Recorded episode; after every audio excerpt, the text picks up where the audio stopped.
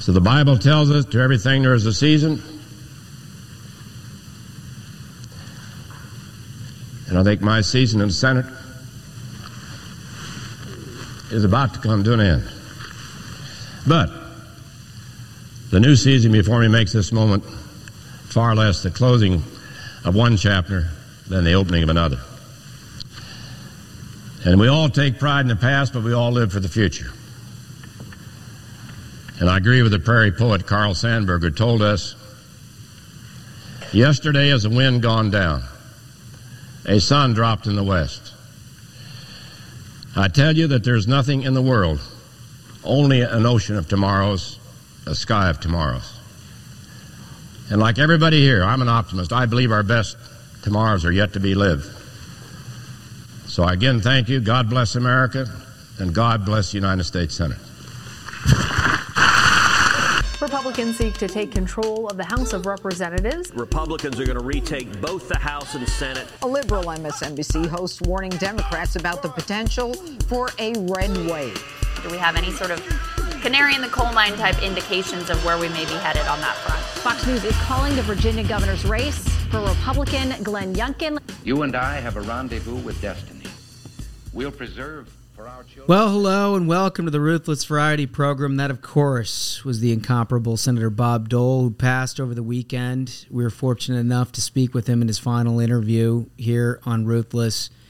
Um, what a gentleman, fellas. An incredible man who lived an incredible life. Sort of like, I don't know how um, how you don't listen to Bob Dole and long to have more politicians like him. Mm. You know, a, a, a guy, and look, I mean, you know, I'm a real agony of defeat person.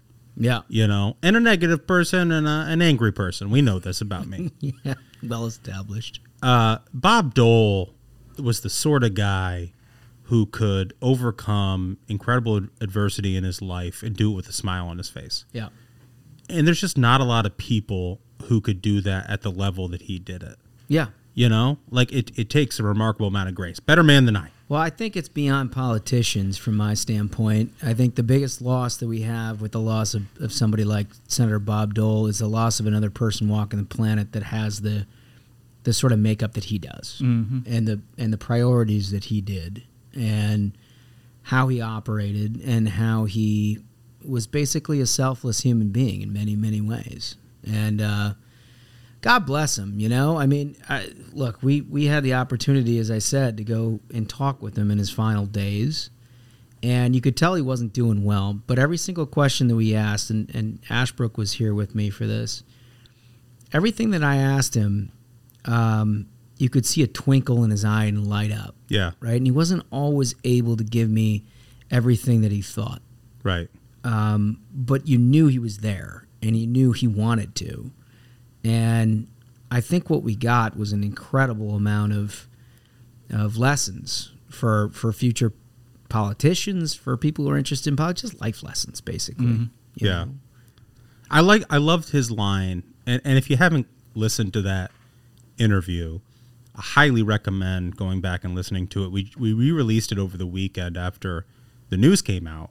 He had this great line. I, I'm sure I'm going to get it wrong what he said exactly, but basically he was like, "Look, you know, if you can't laugh at yourself, yeah, you know, you have no business laughing at anybody else." Yeah, which I thought was such a good statement to make. You, you know, know, Duncan, he said that in the part of the interview where he was talking about Norm Macdonald. Yep. Yeah. And, you know, right before he said that, he, he said, We lost a very good person. And I think what a lot of people don't know is right after right after he came up second in the presidential election in 1996. He was on Saturday Night Live with the guy who satired him, and they had one of the funniest bits that anybody has ever seen. And I just think that one of the one of the most special things about the guy was not just his willpower, not just his kindness, but also his humor. And it, it's it's a very it injected a very sort of unique um, aspect to politics we just do not get enough of today, and we need more of in this country. Do we have any audio of that? Because I'd be, I would love to to hear a little bit of it if we have some. Yeah, let me hit play on that right now. Come November 5th, a lot of people are going to be surprised by Bob Dole because Bob Dole is going to win this election. Doesn't sound a thing like me. First of all, I don't run around saying Bob Dole does this and Bob Dole does that. That's not something Bob Dole does. Man, guys, God, he's just so good. Just self-deprecating humor, you know? I mean, like you you come up short. You know, most people would just want to crawl in a hole and die. Totally. And it's, Right? a, it's a crushing thing. Like I, I constantly tell folks, if you have not, you must read "What It Takes" by Richard Ben Cramer. It's an incredible book about the 1988 presidential primary and the election. And I mean, it's uh, you know, running for president is a tough, tough process, and it used to be a lot different than it is now. Um, and learning the like history of Bob Dole um, from his from coming from nothing in Kansas. Uh, World War II, he was injured just in a horrific way. Doesn't let any of this hold him back. Like that's the one thing. Like uh, you know, it's that Kansas grit, like unstoppable, you know, force of will. Um, but at the same time, he can he can he can take a joke. you know? Yeah. It, it's it's just funny, you know. There was one smash. We were looking back at uh, all the various tributes that people had done to him. You know, some good, some you know, I think probably didn't capture him fully. But there was one back from the '80s that caught our eye that I think that was highlighted in Punchbowl today by by Jake and Anna Uh, about their former colleague David Rogers, who used to work for years and years as a correspondent, and he wrote an incredible, I mean, really incredible lead about Bob Dole. Do you have that? Yeah, I, I've got it right here. I mean, Rogers, David Rogers, as Josh mentioned, he's a legend in his own right. And he wrote this in 1988, Dateline Russell, Kansas. So he went there. And he writes Like the outcroppings of bleached stone in the prairie grass, there is a hardness to this land, and it shows in Russell's native son, Senate Majority Leader Robert Dole. In the evening dusk in his old backyard, the Kansas Republican can still find the weathered metal hook he used to exercise his wounded right arm after World War II. Returning to address his former high school, he seems to speak of his own powerful ambition to chase the flat horizon and grasp the dreams that lie beyond. That's just so good, man. It's like poetry. It's just it's so good. And it just explains him so perfectly. He was just so salt of the earth, classic Midwestern, uh, limitless in his own ambition, but also the ambition of what he could accomplish and what his country could accomplish. And so, listen, I think we're just super honored to have spent some time with him and been able to do a ruthless with him because uh, he wanted to. The, the the truth is you know, we were concerned about whether or not we were invading his privacy here towards the end of his life, and we didn't want to put him out or, um, you know, make him uncomfortable with anything. But he was absolutely, I mean, he insisted upon it, right, Smash? Yeah. Oh, he he insisted on it. He he wanted us there. He wanted to show that his mind was still there. And I mean, to be honest with you, we we talked about this on the special episode, but his mind was moving faster than his body could Yeah. keep up. Yeah. And I mean, he had so much he wanted to say. He was so funny. He was so personable, and um, and he was just laying it down for everybody right until the very last breath. And ca- can I can I read one more line uh, from this David Rogers piece? You know, um, Dole quoted uh, Sandburg in that opener audio, and you know Rogers in his own way is is is an American Carl Sandburg, but I think Bob Dole is too. Let me let me just read you this quote that he gave to these high school kids in Kansas. Quote: "You come from a very special place," he tells the graduating class in the crowded gym. Quote: "The horizon is out there somewhere, and you just need to keep chasing it, looking for it, working for it." To make your mark not only on Kansas, but America. And Bob Dole did every last bit of that. Oh man, it's so great. It's so great. Anyway, you're going to see a lot of tributes this week on, you know, hopefully every cable news program and Just think about that, and and and go back and listen if you haven't to the interview that we did with him. His parting words, which I think were incredibly motivating. I'm just like you know incredibly um, privileged to have been a part of it. Yeah, we're so lucky that uh, we got that. Um, one uh, thing I also wanted to uh, mention is there was another uh, famous World War II veteran who recently passed away. It was the last officer in Easy Company. Folks might remember from saw that. HBO's Oh, Band yeah, of Brothers. Yeah. Uh, Edward Shames. Um, and, I, and one story I heard about him that is like the most epic, legendary thing possible is uh, folks who, who saw this HBO series, Band of Brothers, might remember, you know, near the end, uh, Easy Company reached Hitler's like Eagle's Nest bunker, like out in the mountains. Um, and one of the things he had in that like you know castle fortress that that Hitler had built, he had his personal like liquor collection of like some of the finest liquors. And uh, Edward goes into that like uh, storage area with all the liquors and grabs two of the like there was like a seal on these things that's like the Führer's like personal favorite cognacs, right? He grabs a couple bottles of those, and the first one he cracks was at his son's bar mitzvah. No, really? Just legendary. Oh, That's that's, an awesome. amazing It's story. good trolling. I That's like how, that. That's how you do it. yeah. That is that's awesome. Well, anyway, we got a good program today. Thanks for um, for sharing our your Dole sentiments with us. We really appreciate it. But we have a couple of good interviews today. I think uh, first off, Duncan, you had you spent some time with Brett Winterble. Yeah, you know, I mean, he's got a, a radio show, um, and you know, he was producer for Rush for you know ten years. Really interesting perspective on you know conservative media and what's what's changed in radio, conservative radio, since he got started and where we are today. I, th- I think people will enjoy it. No, it's great. So Brett Brett's with us. We also have David Drucker, who recently wrote a book, a Trump book, and it's um, very forward looking at what like the Republican Party is like post Trump and how that all gets put together. Yeah, it's it's media day here on Ruthless. Yeah, how which- about that? Which you know, I I, I think December is a good time to to do this sort of thing. To agree. Where you sort of just take take stock of where we are in politics and media and say, you know, where do we go from here? Um, you know, I mean, there's less going on in the day to day, and so you know, why not do it?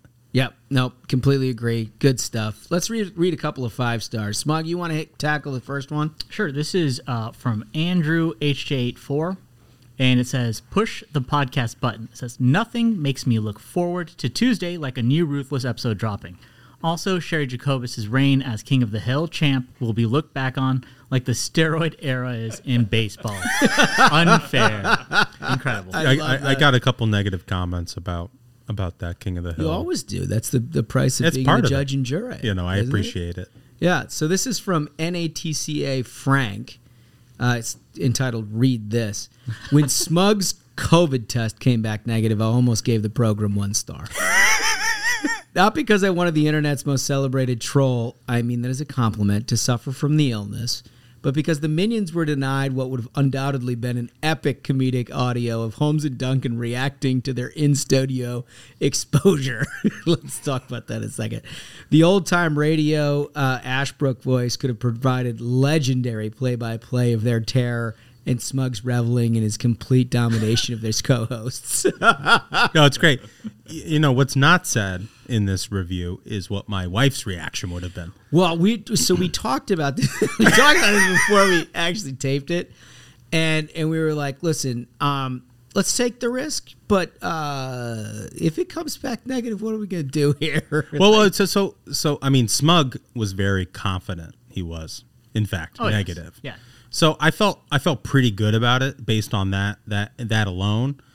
But yeah, I mean, when when uh, Ashbrook put the solution in and then sort of looked up, yeah, no, it scared like he me. like he was getting an immediate positive. yeah, it scared me. And if you go back and you listen to that episode, Holmes like sort of jumps in. It's like, do we do we have news to break here? yeah. I was very worried in that moment. Well, I pushed back from the table a touch. that would have been legendary. He's right. We all would have been in. Uh, we would have been in a bad place. We But- risked it for the content. We risked not- it for the content. Not long after the episode posted, my own mother texted me. we just asked And you she what you was were like, doing. What, you're a COVID expert now? she said, I hope he didn't have it. We got one more here for you, Duncan. Yeah, yeah. Final one here from Farmer Matthew. Title is Iowa Farmer Minions. As a farmer, I'm often listening to the program while hauling grain to market. It's probably not ideal to be laughing so hard I'm crying while listening to King of the Hill and operating 80,000 pounds of big rig. Wow. But I'm willing to take the risk. I never thought any show slash person slash podcast could begin to fill the void created when Rush left us. But Ruthless is the perfect blend of vegetables and candy to do just that. When the guys get going, their laughter is so infectious and makes it all that funnier. And Smug's 1950s farmhand take on dogs is absolutely correct. Cheers, fellas. I love that. what a, what an like incredible favorite review. That's dude, incredible. An incredible compliment. I mean, you know, we we we come around DC, you know, over to the hill a lot, and we talk to a lot of people in this town and listen to the podcast. And God bless you for doing it. But like when I hear that there's a guy hauling eighty thousand pounds on his big rig Mm-hmm. to market, it, Oh, it's so it- fulfilling. it's Oh, so makes it- fulfilling to know we're making his drive. I know it. I know it. Well, we'll keep on trying, pal. And uh, we got some good stuff for you today. Here's what I want to start with. I don't know if you guys saw this, but like a personal uh, a guy who just drives me absolutely up the wall. This guy Dana Milbank. Yes. Holy cats! I mean, he's the absolute worst. He's he's a columnist for the Washington Post. He's he's a, a bona fide idiot. I mean, this is yeah, There go. Good nice- soundboard. It's Good a nice soundboard. soundboard for him. This guy's one of the dumber human beings you'll ever run across. Yeah. Uh, but of course, he's got a, a media job with uh, the Washington Post. He's had one for years. And he wrote something over the weekend that said the media treats Biden as badly, hyphen, or worse than Trump. Here's the proof. Proof. He's got proof. So this dude goes about writing an entire column based on this nonsense, nonsense analytics about how the media is actually more negative towards President Biden than they were President Trump. Yeah. Just nonsense. I mean, what a what an insane take. Well, it's it's based on sentiment analysis, and and any person who's worth their salt in in digital media will tell you that sentiment analysis is akin to basically reading the entrails, Yeah. uh, you know, of an animal. Listen, anybody. None of this is fucking real. Michael, anybody who's worth their salt in media, basic media consumption, Right. will tell you that Dana Milbank expressing an opinion on media bias is worth even less than that. than the entrails themselves. Yeah. Yeah, no, This I think this that's is- probably right.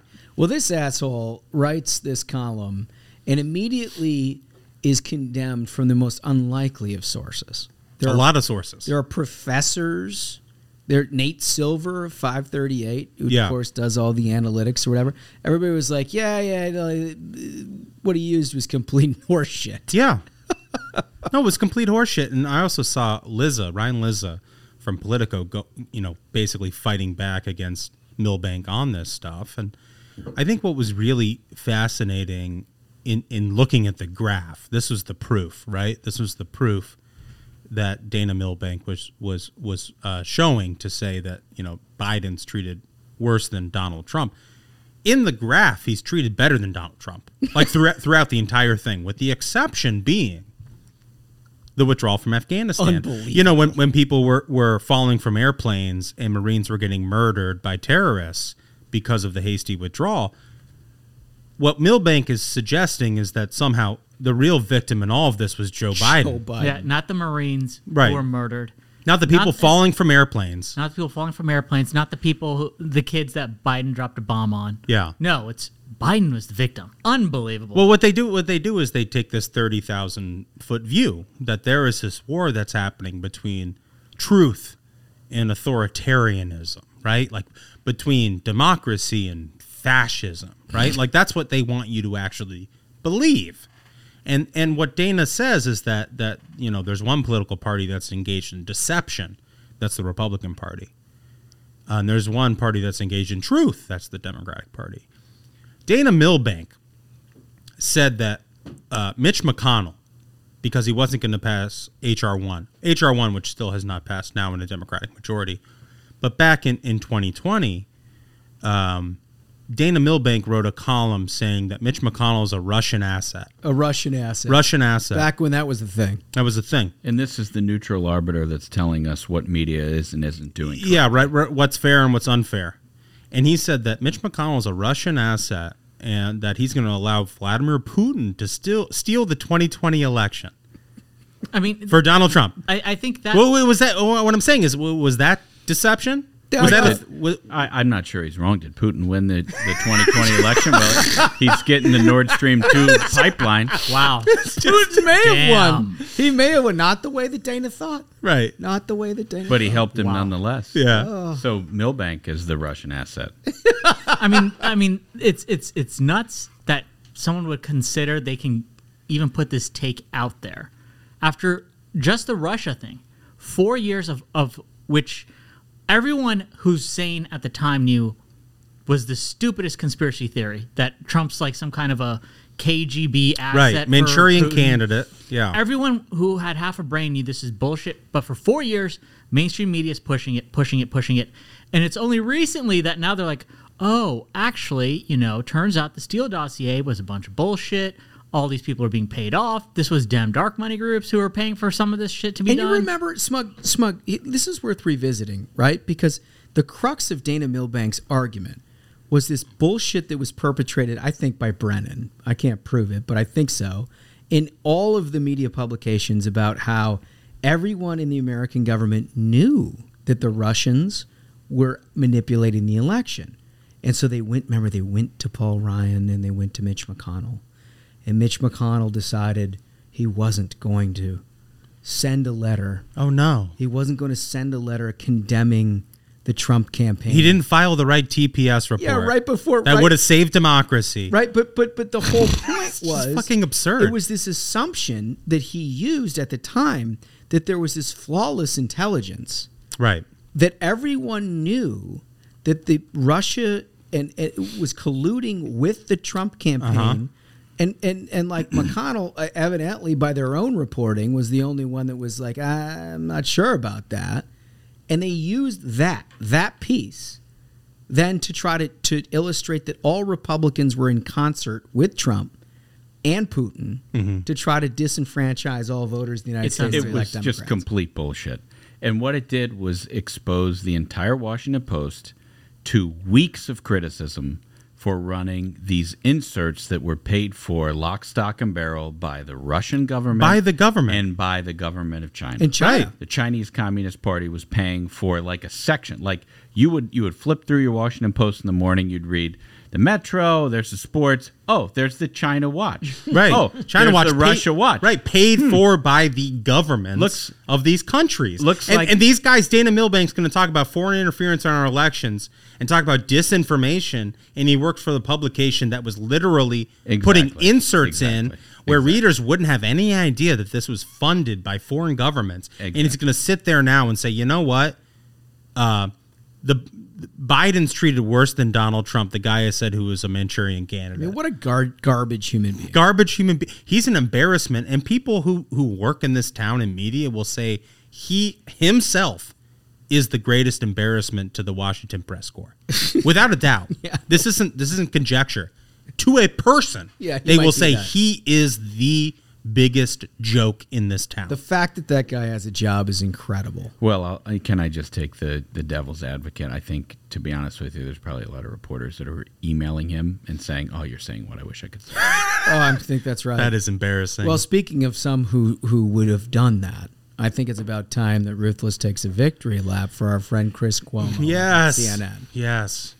Another We- I mean, this this is just everyone who had who'd, who'd been following Cuomo's career. It's what, what shocks me is apparently there's there's uh, sexual improprietary impropriety you know allegations that will be coming out. But how is this guy not fired for being a bad journalist from his like journalism job? It's it's sort of the ultimate tell, right, Smug? It's the ultimate tell that uh, you know journalists in this town and you know on cable news didn't attack you know Chris Cuomo for violating every ethical standard of journalism that they would believe in. That they went to school to protect. Yeah. That they think professionally they they, stand claim for. Is their is their standard? Right. None of that took him down. No. You know, Brian Stelter didn't get in on, on, on reliable sources and say, you know what, this crossed the line. The fact that he helped a cover up of for his brother, that he that he attacked the women accusing him of sexual harassment. None of that was beyond the pale for American journalism, according to these people. It was the sexual harassment he was doing when he was somewhere else. Yeah, Right? So, so the New York Post reported Chris Cuomo was fired over the weekend, and the New York Post reported that CNN fired Chris Cuomo after learning that he'd been accused of sexual misconduct by a woman who formerly worked with him at ABC, and that was like 2005, 2006 when he did the morning show there. Right. and I don't want to minimize that. My point is, is that if you're a journalist and your job is to to maintain the ethics of journalism, you would think a guy who's violated all the ethics of journalism would be a reason to fire him. And it, but it also look, it's a perfect parallel with his brother. Right. Right. It's a perfect parallel with his brother. Yeah. The fact that that that that, that him taking COVID positive patients in nursing homes isn't the reason that he lost his job as governor. Yeah, killing thousands and thousands, Thousands of seniors. people. That wasn't the reason. No, there's minute. an alleged sexual misconduct. I think in Cuomo, it's been reported that it's like he grabbed somebody's butt, and and and his brother, the governor, is like he. And they know, should be fired for those things. Yeah, But they should also be fired for not doing their fucking jobs. It's it's ultimately just Right? incredible to me that in the liberal world, in the progressive world, we now live in a standpoint where you actually cannot be fired for anything less than sexual harassment. right. You cannot. If you kill people, like That's okay. Uh, it- Violate every ethics of your job as a journalist. That's okay.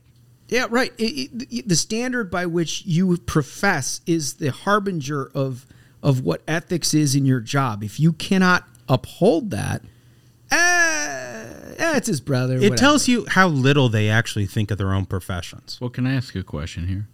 Yeah. CNN has put out a press release in the last week or so saying that they're going to focus on news.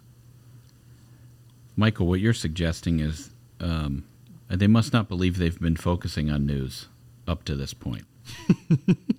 Do you think that Cuomo is focused on hard news? Hard to tell with that big fucking Q-tip he had stuck up his nose. I mean, honestly, I can't believe that all of this has taken as long as it has. I, I, I'm not surprised in the, in the slightest. I mean, you, you got Brian Stelter. Perfect exam, example, Brian Stelter. This is the sort of guy, you know, every sort of like little boomlet news story of the Trump era would say, you know, Republicans are silent on Trump saying X. Republicans refuse to comment on Trump saying Y. This guy ignored all of the Cuomo scandal until the minute that Chris Cuomo was fired. And then he goes on and he tweets about how, how it's crossed happening. the line. Yeah, I crossed the line. Yeah. It didn't cross the line the entire time it was true and everybody knew it for months. But the second that it's happened and he's fired, now he's free to talk about it. Stelter ought to lose his job too. I'm just telling. I'm just saying. Yeah, Uh, let me he's- make he's sure not- I say. He's not a He's media not. reporter, dude. He's He not. works for a super PAC. You don't think that's he- what he does for a living? It's a it's a protection He's- racket he's- for CNN. He's a CNN PR employee. He is not in any way a media reporter. at all, at all. you guys don't think Stelter's on the up and up? It's Yes. just fucking. path- It's just fucking pathetic. So apparently Cuomo also got fired from Sirius. Listen, I mean, we can't keep dealing with two tiers of media and expect conservatives to have any sort of anything but resentment towards these people. That's yeah, right. these people act like there's a you know there's no reason that Americans distrust journalism. This is why. Yeah. Because Chris Cuomo could pretend like he was in quarantine with COVID. Remember that? Oh, yeah. And then there's photo evidence of him outside, and and he emerges on national television from his his basement quarantine. A complete lie. That was a lie. Or how about the, the, the video that emerged? And I love this juxtapos- juxtaposition. The video that emerged of him getting in an argument with this guy at like some kind of a reception or Yeah, something. throwing like his that. chest out, and he's right? like bumping into him and asking him to fight and whatever. And I always juxtapose that to Tucker Carlson in the store Yeah. where the man is trying to start a fight point. with them, and he, and he's basically just explaining what he's doing. Yeah, there diffusing the and situation. try, and just you know, just trying like to like a human being. yeah, right, just trying to walk away. One of those two stories was a national media story for a week. Yeah, it was the Tucker Carlson. It was the Tucker Carlson. It was not Chris Cuomo literally trying to body some guy who had a problem with his coverage. Yeah. I think he called him Fredo or something like that. Yeah. Which is why he got upset. right? Which is a great nickname. It is. It I mean, is and he is the Fredo. Let's Yeah. be serious. He is the Fredo. But you guys, all right, let's transition out of this because I think we've got some important stuff. Like, for example, this dude who burned down his home because of this snake infestation. Did you see this, Smug? Oh yeah, solid move. And it, we'll go with the story, but I just want to say solid move. So the AP reports that a homeowner tries to smoke out the snakes, but he, he burns down his own house. A Maryland home was accidentally bo- burned to the ground by an owner who was trying to get rid of a snake infestation, the officials said. The homeowner in Poolesville, a town about 25 miles outside of D.C., was attempting to smoke and purge the snakes from his house, according to Montgomery County Fire Department. He actually just burned his house straight down. oh no. I mean, that's that's a solid approach. You know, I'm I'm one of the people who who who believe in you shouldn't take any kind of like a half measure. Just get the job done. You know. Well, I think that's. I listen. We've talked about this before. If you live in a home, and I don't care if it's snakes or spiders, mm-hmm. honestly, but it's so overrun with these things that you can't get them out. You get like pest control. Nothing you can do. They're just all over the place. Yeah, this isn't like ants. No, I mean, this isn't like ants. These are snakes. no. You burn the you burn the thing down. Got them. You burn it down. Got to do it. I just okay. I think the homeowner made the right move. No, I think it was a little bit of an overreaction. I got to look at the WAPO coverage of this, and it says the remains of only one snake, its skin, was found in the ashes. One snake was found alive. Firefighters apprehended this snake and released it in the nearby woods. Seems like an overreaction. Wait, you think you, you do? You, so your view is that this man only had two snakes in his home? No, I, I I think I think he burned them. well, it so says the, re- the rest of the snakes were dis- were destroyed, hidden by the debris, or or slithered away. Okay, fine.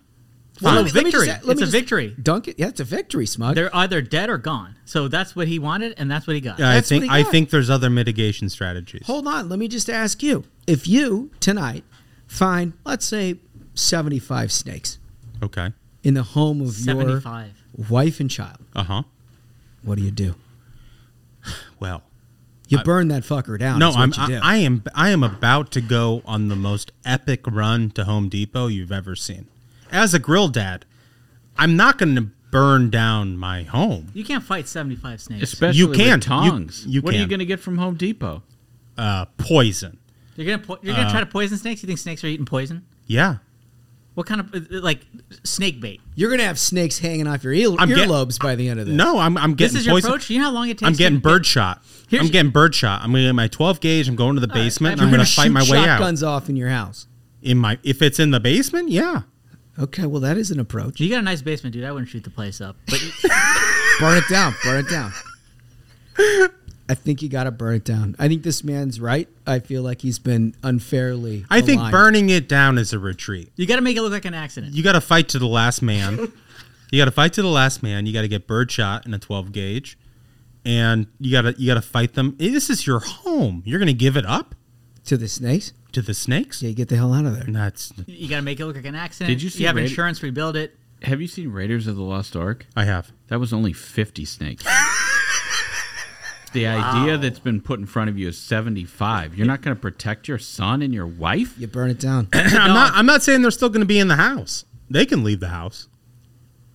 I think you burn the house down. You got to oh Yeah, it's got to go, dude. Make it look like a mistake. Get the insurance to cover it.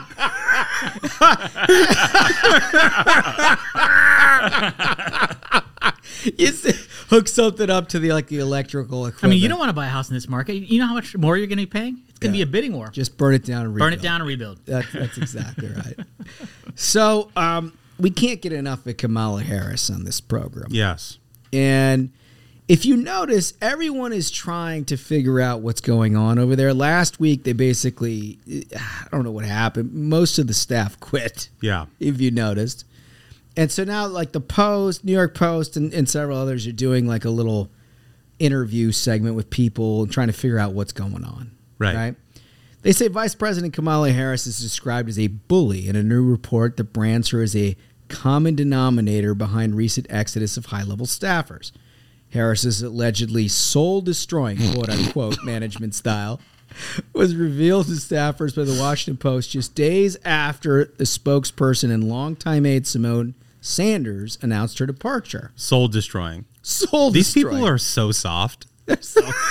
Also, do you know how much it would suck to have a job where you have to put up with Kamala Harris's shit? No, look, I get, I get it. I, I, I get that one hundred percent. What I'm saying is to say that it's soul destroying is like the softest. You know, I think it's by choice.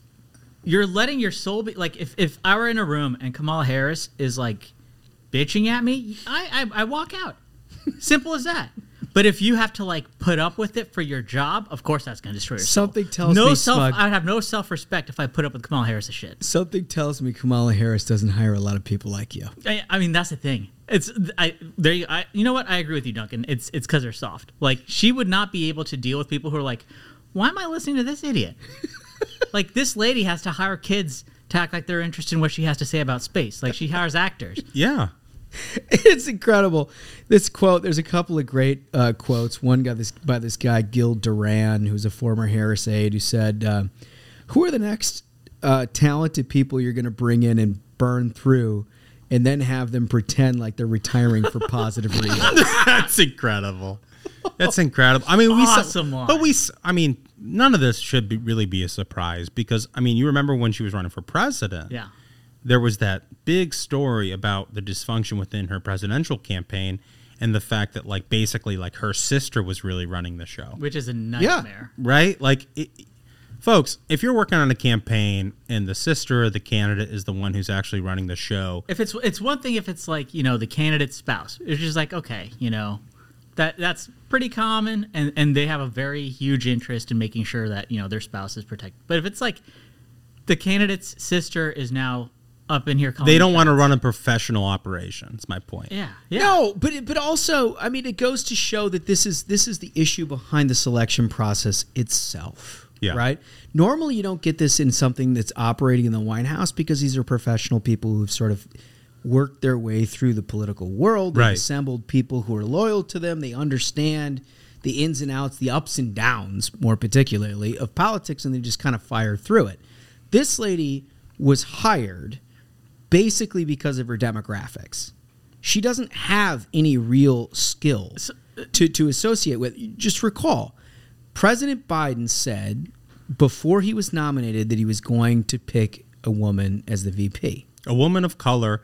No, who- but then and then three months later, Yes. he- Yep. he amended that to say Yes. woman of color.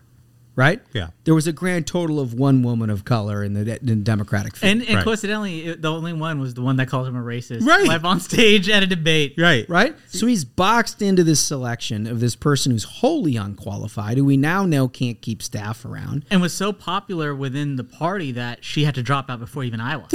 Right. right. So here she is. It's just incredible if you think about it. I mean, she's a senator from California. Yeah. And she had to drop out before Iowa. Yeah. Like, think of how bad of a politician you have to be in Democratic politics to not be able to get to Iowa. Well, we now know. Right. I, Iowa was the problem. It wasn't her. It was Iowa. Oh, yeah. Iowa, Iowa was the problem. Also, there's like a y- we can go into it later, but there's like an institutional decay in the Democratic Party of California where they it's so blue and they never have to put up with any opposition that they've atrophied. Like and then you end Well, up with people like Kamala it- Harris being a senator. It's like what Bane what Bane says in Batman. Sorry, I got to be a nerd for one second. Jesus. But what Bane says is that victory defeated you. nice. That's the reality of California politics. that is. The Democrats in California are incredibly soft because they don't actually have to fight and win. It's a good point. I wish you wouldn't have gone to get comic books to make it, but I appreciate Well, you know. It. It is what it is. but you it- know what? Mayor Pete has run it against her every single day of his life. it's so amazing. it's it's just incredible. He's doing. watch. I'll, I'll say. I'll say his. You know, advisors or whoever are doing a great job. Just undercutting. of letting- yeah, undercutting Kamala, turning him into the front runner Well, when the well, guy is well, like well, the Secretary of Treasury you know on what? some days. But you know what? You know what, Smug? And we've said this on the variety program for about six months. or transportation, my mistake. Yeah, Uh, I think the Biden people are aiding that Oh, process. 100%. One hundred percent. Hundred percent. No yeah, I question. mean, They don't- mean, they- the you're- Biden you're people saying the- hate the, Kamala people. The Kamala Yes. people hate Wait, the Biden people. what? Biden doesn't like Kamala? Turns out, turns out, people don't like them. turns out, calling like a, a, a dude a racist live on stage doesn't endear you to him. They want they want Mayor Pete.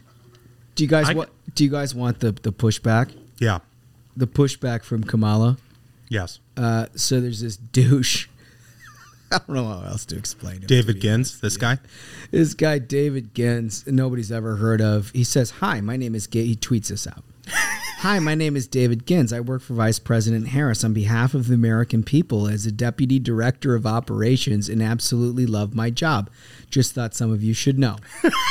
The best. And it's a picture of him. That's dude. That's a hot. That's like a hostage tape. It is. Yeah, please It's describe. like- just you got to describe the picture. so it's a picture of him stand like At his desk. sitting like he's got a broom handle up his ass, straight, straight, like he couldn't Straight. be couldn't be any more attentive at his desk, looking at this computer screen. Just I apparently this is to to. Are we denoting that he is uh, an attentive worker? I don't know what we're trying to do, but he's in an office, evidently, of Kamala Harris, and he's very happy. And- and when no s- smile on his face, I'll detect. what they what this they don't show what they don't show slightly off off photo here is three snipers with with lasers on his face. if he doesn't read from the script, Send the tweet, yeah, all he has to do is hold up a copy of today's newspaper, and I'll believe it. Send the tweet, David. Send the tweet, and you will feel no, No pain. pain. that was a nice Braveheart. Nice Braveheart. I love it. All right. So, uh, in other news, and Smug, this is right up your alley. Yeah, You're yeah. a big space guy. You like this stuff. Big space guy. Chooses space over, over almost everything else other than dinos. Um, a potentially hazardous asteroid worth $5 billion will pass over the Earth this week, NASA says. I mean, so so the way this works is, uh, you know, there are these rare earths, minerals, etc., that are uh, in asteroids. You know, zooming around. Folks who who may have seen that film, uh, what was it called? Armageddon. That Bruce Yeah, Willis. oh, yeah, seven- yeah. Okay, absolute Yeah, classic. Great, great pool. If you haven't seen it, you have to see it.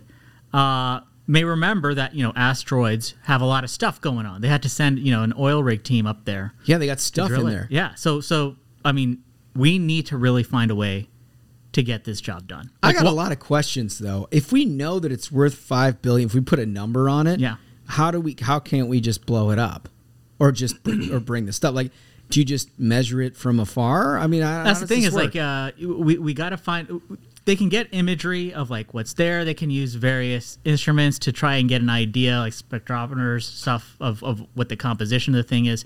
But the, the this is a major problem right now, and and a lot of this has to do with the Dems not focusing on American exceptionalism and believing in how great our country is and the possibilities of our country. There we go. They no longer look up at the sky for America. They look down and, and they say this is an evil country that, you know, everyone must suffer and, and face punishment for our sins. Whereas Smug, we have at, a we have a gender strategy. Is exactly not that's what I'm talking about. Is like China, Russia, they've got their hypersonic missiles.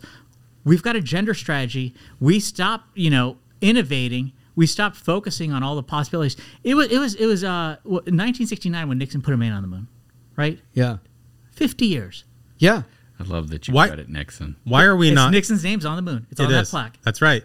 I guess what I'm wondering is like why why are billionaires going to fake space when they could instead take, Capture these things? Right, take take a team to this asteroid, drill in it, get us the cobalt, so we won't have to rely on China for rare, rare earth. That's Yeah. and you know what? I give credit to That's Elon. what I'm talking about. because I feel like you know the government bureaucracy is also part of the problem here. Is part of the reason we don't have a hypersonic missile is because our military will continue, our, our government will continue pumping money into failed programs that are not delivering.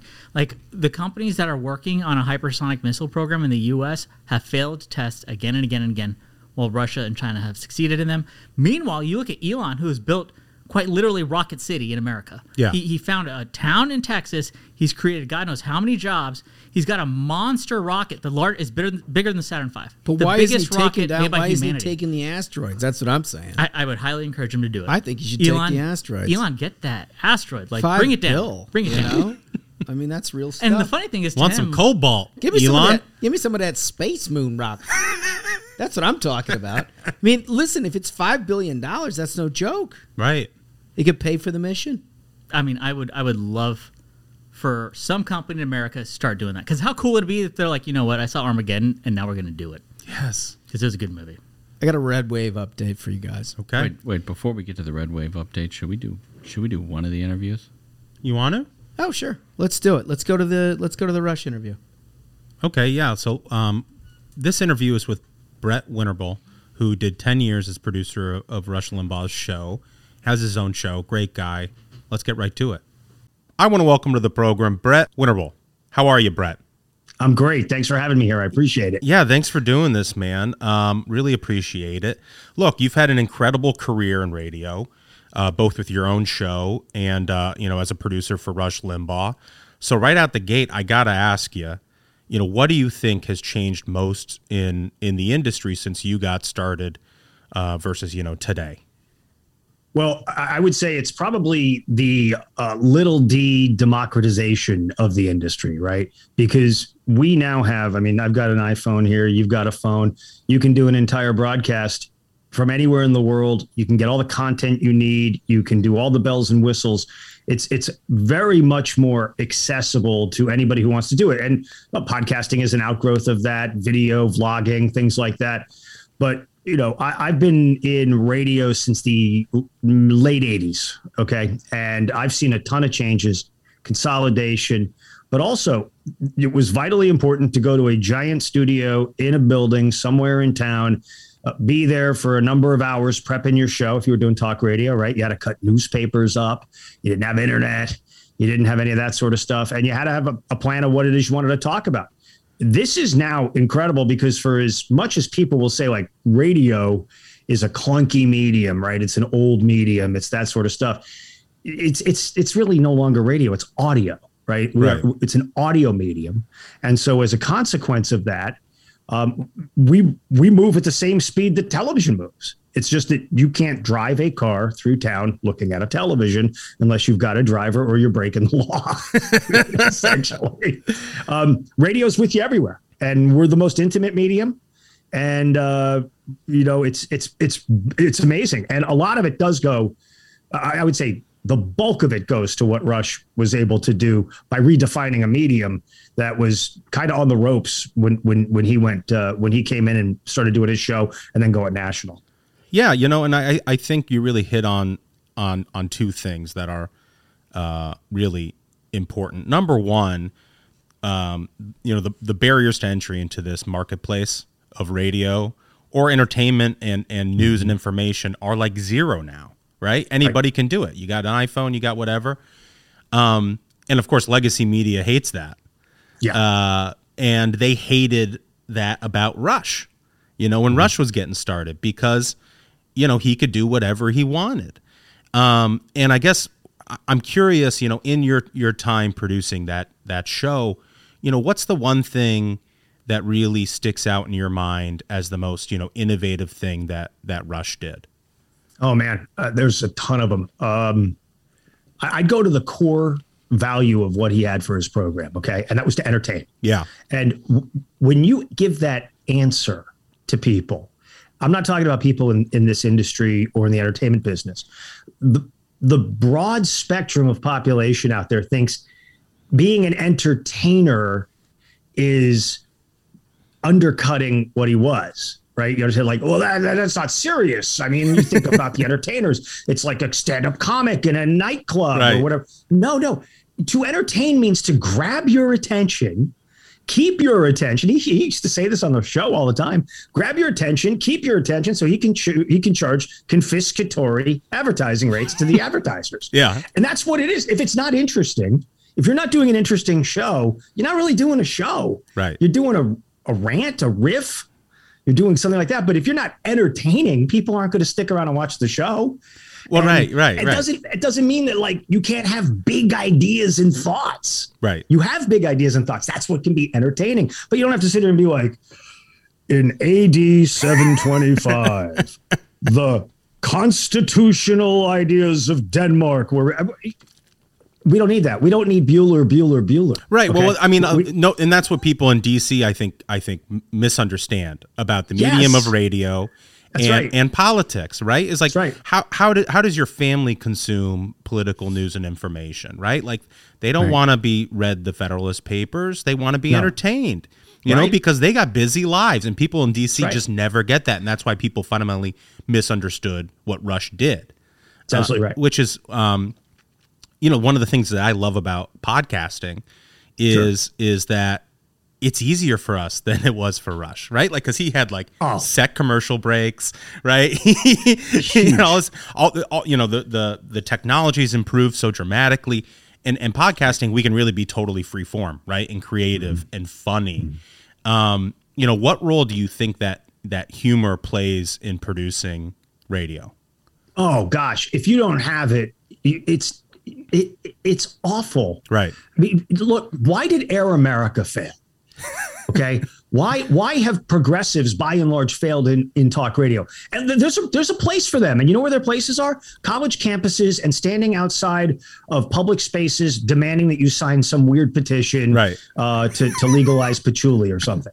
But but the fact of the matter is, the reason why talk radio works, conservative talk radio works, is once upon a time, uh, the rock and rollers, music business people, the film industry, they were counterculture. Now they're the culture. Right. Uh, conservatives, libertarians, free thinking people, uh, decline to states. Those are people that are, we're the counterculture now. Right. I mean, we are the counterculture. And so we we lampoon, we make fun. Mort Sahl recently died. You know, you, you look at some of the greats that were pre- presenters, right? Mort Sahl, uh, Carlin, um, you know, the, the great Paul Harvey, right? They Mhm. all had a sense of theatrics, entertainment, but not beating you over the head until you submitted. I mean, that's and that's you have that like that's that's the entirety of the MSNBC and CNN lineup right now, yelling at you, yelling at you. Right. So, I mean, you you obviously talk to a lot of conservatives, libertarians, free thinking Mm-hmm. people, you know, on your on your program. I'm curious, you know, what do you hear most uh, from from listeners and fans and stuff right now?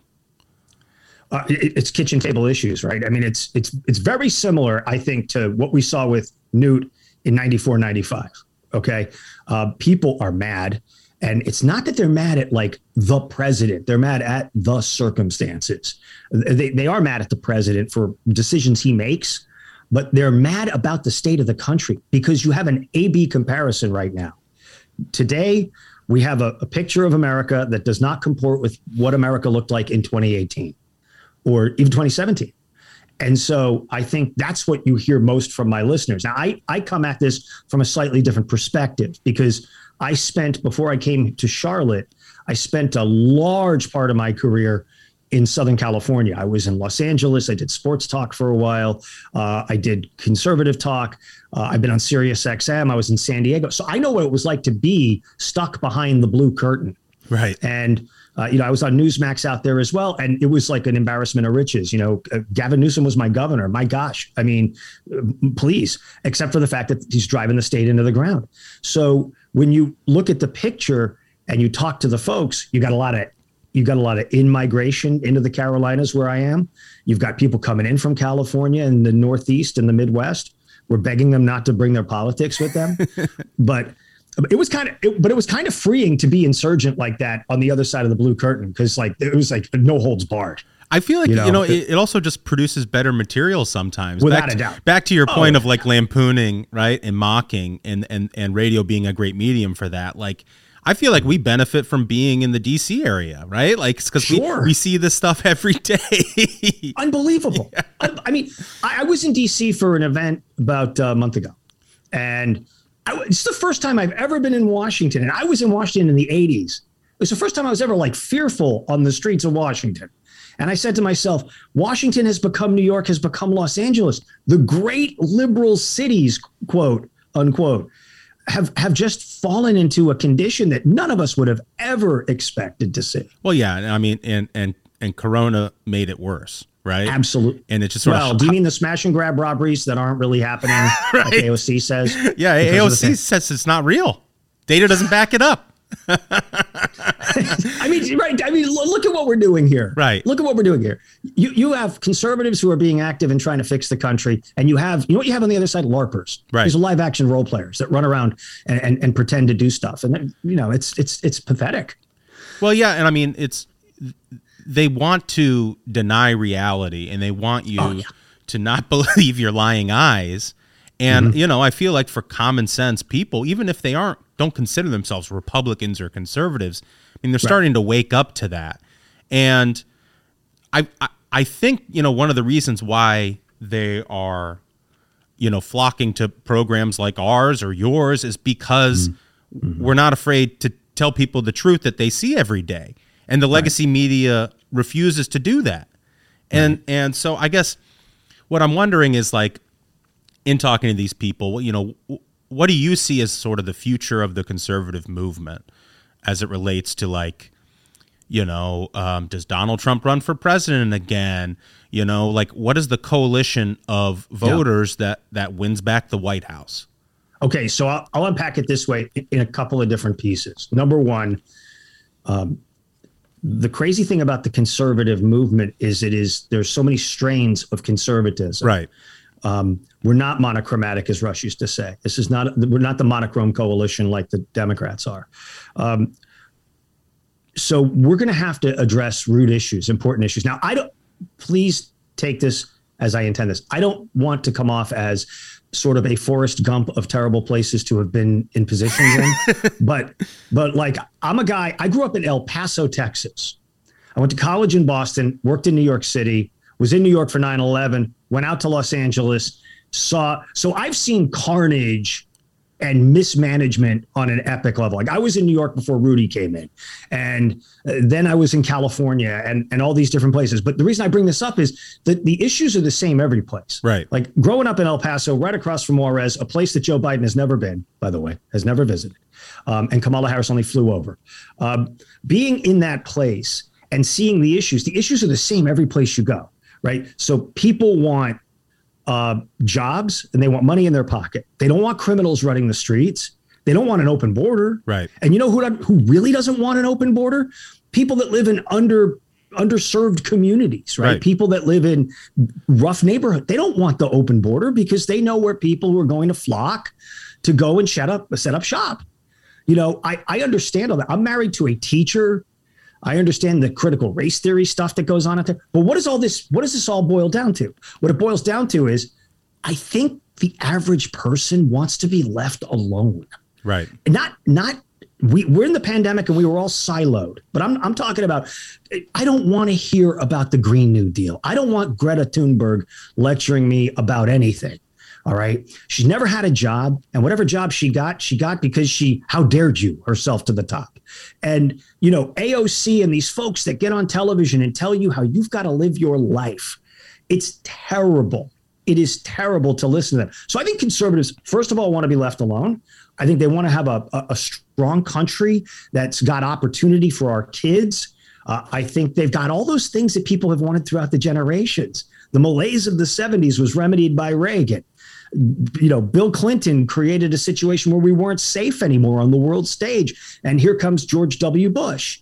George W. Bush, you know, had had some of his challenges. Barack Obama was set at the right time to take advantage of economic catastrophe wrought by government with the mortgage meltdown. Right. And then Donald Trump is the ultimate rebuttal to all of this. And so I think people want the same stuff no matter where they are. They want their kids to do well, good schools, safe streets, and be able to keep their money and really be left alone. Right. I mean, so I guess you know what you were saying about being left alone, though. Mm-hmm. Mm-hmm. I guess how do you reconcile that? You know, because this is what I hear from a lot of you know conservatives, especially online conservatives. You know, mm-hmm. how do you reconcile a a a ideology that says "leave me alone" when your opponent's is an ideology that wants to dictate your life from cradle to grave? For sure. And you know, you know, because it's almost like we're playing with one arm tied behind our backs, and it's like I feel like what people liked about Donald Trump is that he he was a bully, but he was our bully, and he and Mm-hmm. he and he and he punished you know the enemies of of what we were trying to accomplish, and I you know, I guess I say that you know because that's what I hear from a lot of people is like we Right. can't just be the party of of leave us all alone because the other side's never going to leave us alone, and you know That's how right. so how so how how do we fight back against okay against them right what you just saw happen in Virginia is how you fight back. Right. See, we so many of us are like poly purebred tied to the to the train tracks and, and, and we're please somebody help me somebody help no we have to help ourselves Yeah. like the cavalry's not riding in we are the ca- what was it that obama said that, that's a famous quote right be the change you seek um, um, we are the people we've been waiting remember when he said that Yeah, Uh, we yeah. are the people we've been waiting for no no we are the people you've been waiting for and you saw it with trump Yeah. with his policies okay? You saw it with people who were who were strong-minded leaders. And what happens is when you look at the way government works you've got this entire segment of government that conservatives would never want to have anything to do with. School boards by and large right? That was always something where you're like Right. i'm too busy. I, I got to just go to go to school and get a grade right now you realize it's it's a high stakes issue right uh, the, the water board, the zoning board, city council, town council, all these things that conservatives are too busy to do Right. because they're working and they've got businesses.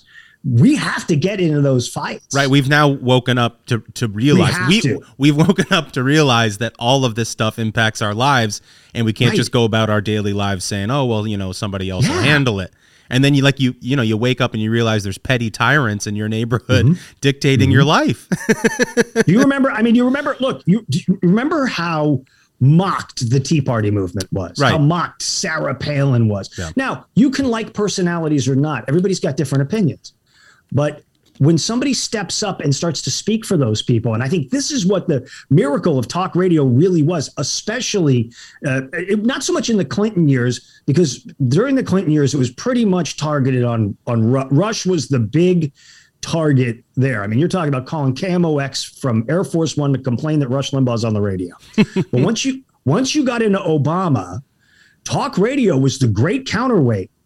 And what they desperately want is for you and me, and I'm thinking of us as like listeners out there in the landscape. right They want us to think we're crazy.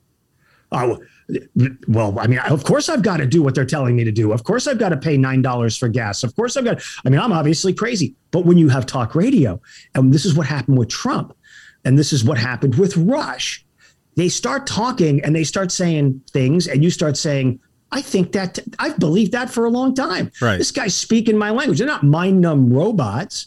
You're you're you are communing you're communicating but you're in communion little c not no, no disrespect uh, you're in communion with each other on those issues right and this is why they want to kill this is why Gigi Sohn wants to come in and kill talk radio Right. at the fcc well and, and, and because they know right and and and we were talking about it earlier but like you know back then it was it was rush and there were other options obviously too but now it's like there's a thousand options and we've disintermediated politics Mm-hmm. and media in a, in, in a way that legacy media hates like now you don't have to go through the filter of MSNBC or CNN to get your Nope. your message out. A, a politician can come on your show and say, "No, see, they're wrong. This is what I believe."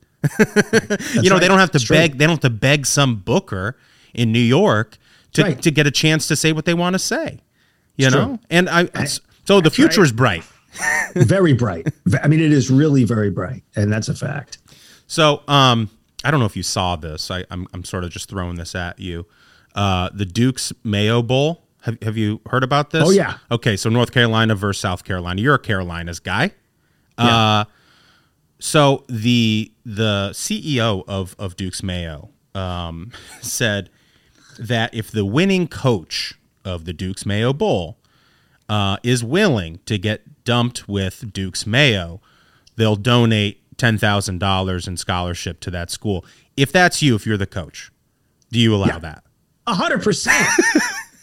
First of all, Duke's mayo is delicious. Yes, it is. I mean, okay. Yes. I mean, I'm a big fan of it. Yeah. Uh, I had a lot of Hellmann's and Miracle Whip, and then I came here and I had Duke's, and I'm like, this is really good stuff.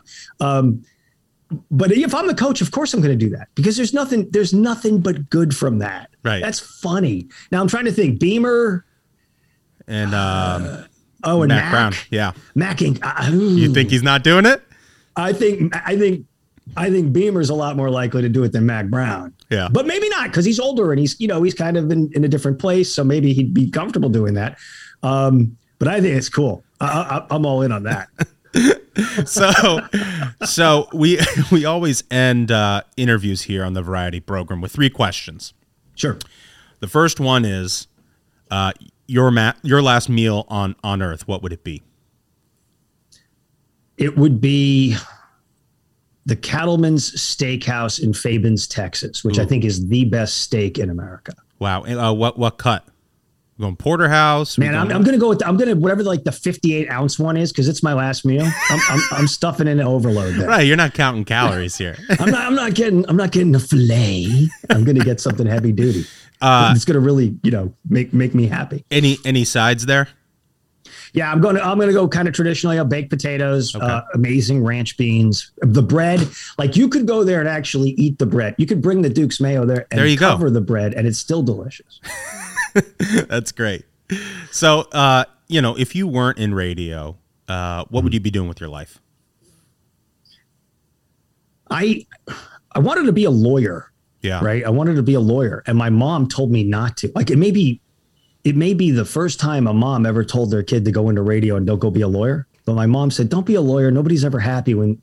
When they see a lawyer coming, but they like talk show hosts. Well, you know, I I, And I, I kind of had the same instinct, you know, when I was growing up, and then I, I I quickly realized what I actually really liked was just arguing more. yes, yes, absolutely. Look, I did debate in high school and college and all that stuff. And you're right. I like going back and forth, and I Right. don't want to have a judge telling me to stop. yeah, exactly.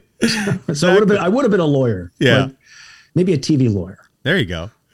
Uh, and then the final question, and this one's important to listeners of the Variety Program: What motivates you more, the thrill of victory or the agony of defeat? And to explain that a little bit, you know, agony of defeat's like your Michael Jordan. You Yeah. know, like he's motivated by the fear that someone might actually beat him. Yeah, And like I- and, and thrill of victory is more like you're optimist. No, I, I, I, I believe it can get entirely much weirder than it is right now. But personally, privately, whatever.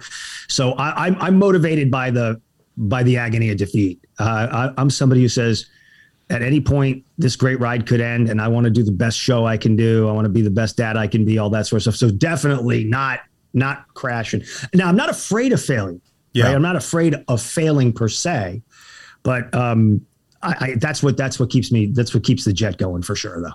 Nice. No, I think that's a good answer. um, well, Brett, I really appreciate. I was afraid I was going to fail with that one. no, you did a great job, and and you're right. You know, I mean, agony of defeat is a great motivator, but you can't let the fear of failure right prevent you from succeeding. That's right. Yeah, Brett, thank you so much for doing this. I really appreciate it. My pleasure. It was it was a privilege a privilege being on the Ruthless Show, and uh, uh, reach out anytime, man. I had a blast. Awesome. Take care.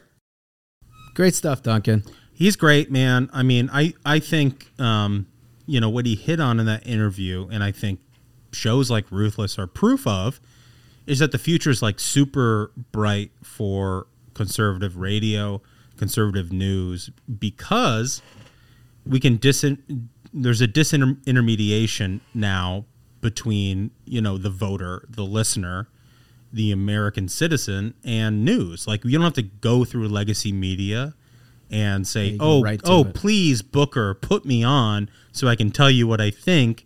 And you know, maybe you'll give me the 30 seconds that allows me to tell the truth while you lie, you know, the, Yep. the other half an hour. You know, now we have a process where like anybody can start a podcast like we did and or anyone can have a show like him and like speak directly into the American people. I think it's great. I love it, and I love the emphasis on humor and the just Yeah. having a good time with it too. Well, you know, you know what that makes me think of, and what I actually before we get to to the red wave update, I, that reminds me of uh, this article that was in Axios, and that of all people, the potato stelter brought up, uh, decrying that oh no, conservatives are starting their own publications, their own apps, and this is a, a terrifying development.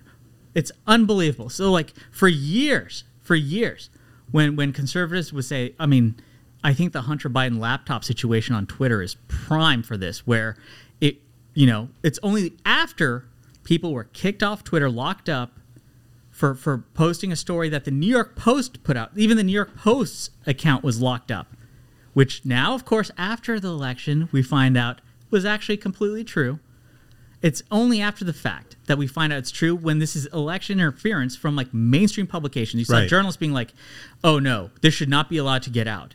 Well, and beyond just like you know suppressing a news article on Twitter, what we saw in that moment wasn't wasn't just the suppression of news; it was the deplatforming, Correct. of conservative thought from the internet, right? and what you see here, and what I think is so important, is that like we don't have to be reliant on infrastructure on the internet of people who hate us Yeah, exactly. right? Like, and and that there there is a benefit for conservatives to diversify. Yes. and say, you know what, I I don't have to have, you know, my website on a hosting platform that hates us. That's right. Right? Like, And- and the framing of this Axios article was insane. It, it- it says, quote, dude, these are the, these are the same people who who who look at you know uh you know Ben Shapiro's number one on Facebook and say, you know what, that's the the death of democracy. Yes. Like the, these people are are the tyrants of the 21st century. it says, quote, conservatives are aggressively building their own apps, phones, cryptocurrencies, and publishing houses in an attempt to circumvent what they see as an increasingly What liberal they see internet. as. What they see as. What they Oh, see yeah, as. yeah. Not reality. What No, they see as. What they see as. And it's not, very It's, purpo- not the banning of all of these institutions from the platforms that's the problem. It's what they see as the problem. Right. These people think they are defending democracy. Oh, it's If incredible. These people who want us to silence us from the internet and stop conservatives from having a voice, they think they are defending democracy. It's completely whacked. They're so hell bent. Like this is one of their like prime focuses is on silencing dissent because Right. they know their product is shit. Is shit. Yeah. It's shit. It's they hate social media I mean, for how that can they reason. defend Biden? Look at look at what this guy The- has done dude, in the, under a year. The only way that they can defend Joe Biden, and it's back to Dana Milbank's bullshit piece that he wrote.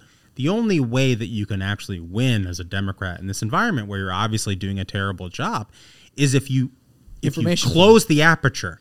If you close right. the aperture of news and you say there's only three places where you can go and get information. You can go to And control the content. Right. You can go to NBC, you can go to MSNBC, you can go to CNN. And any news outside of that aperture is illegal. I mean, think it's it's violence, it's misinformation, and all these platforms should ban it. I want you to think, uh, you know, all our listeners, think very carefully. What are the main targets that you look at out there? CNN, all of them, they try to push. Number one, they're like uh, Tucker Carlson, Fox News are trying Right. to kill democracy. Right. Okay.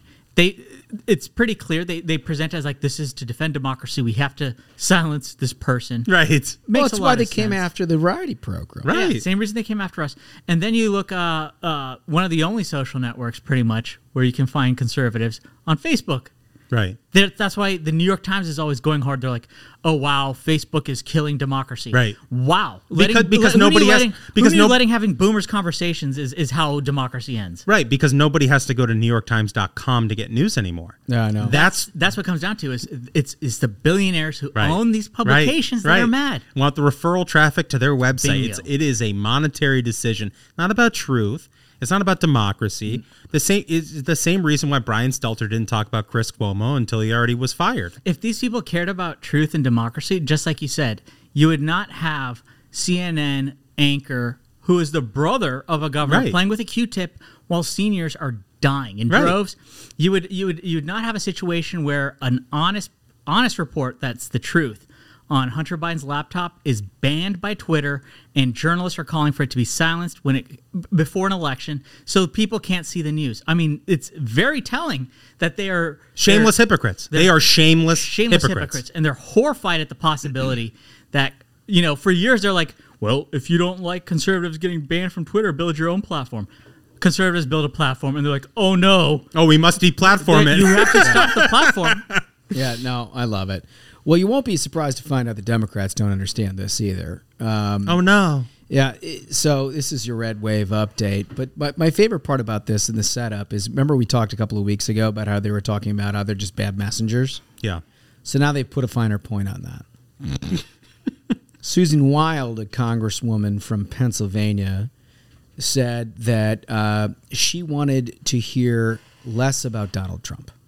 That she feels like their all of their electoral woes lately have been about Democrats talking about Donald Trump. Remember how much Terry McAuliffe w- Yeah. w- would talk about Donald Trump? And Yeah. like they uh, uh he even straight up lied. Like the day before the election he was like Donald Trump showed up here. Yeah, he's guys." here. He's here. He's here. It's it's their it's their sugar high, right? Like it's it's it's just their empty calorie bullshit that allows them to pretend like they're successful. They're so scared of him. It's like the boogeyman. Yeah. You know, it's like parents would be like, "Oh no, you know, i- i- if yeah, you we've accomplished sleep, right. the we- boogeyman's gonna come we- get you." We've accomplished nothing. and We're terrible at our jobs, but but you have to vote for us because maybe Donald Trump's around the corner. He's Yeah. under your bed. yeah. They have he'll the House, they have the Senate, they have the White House, and still they're like, guys, Donald Trump.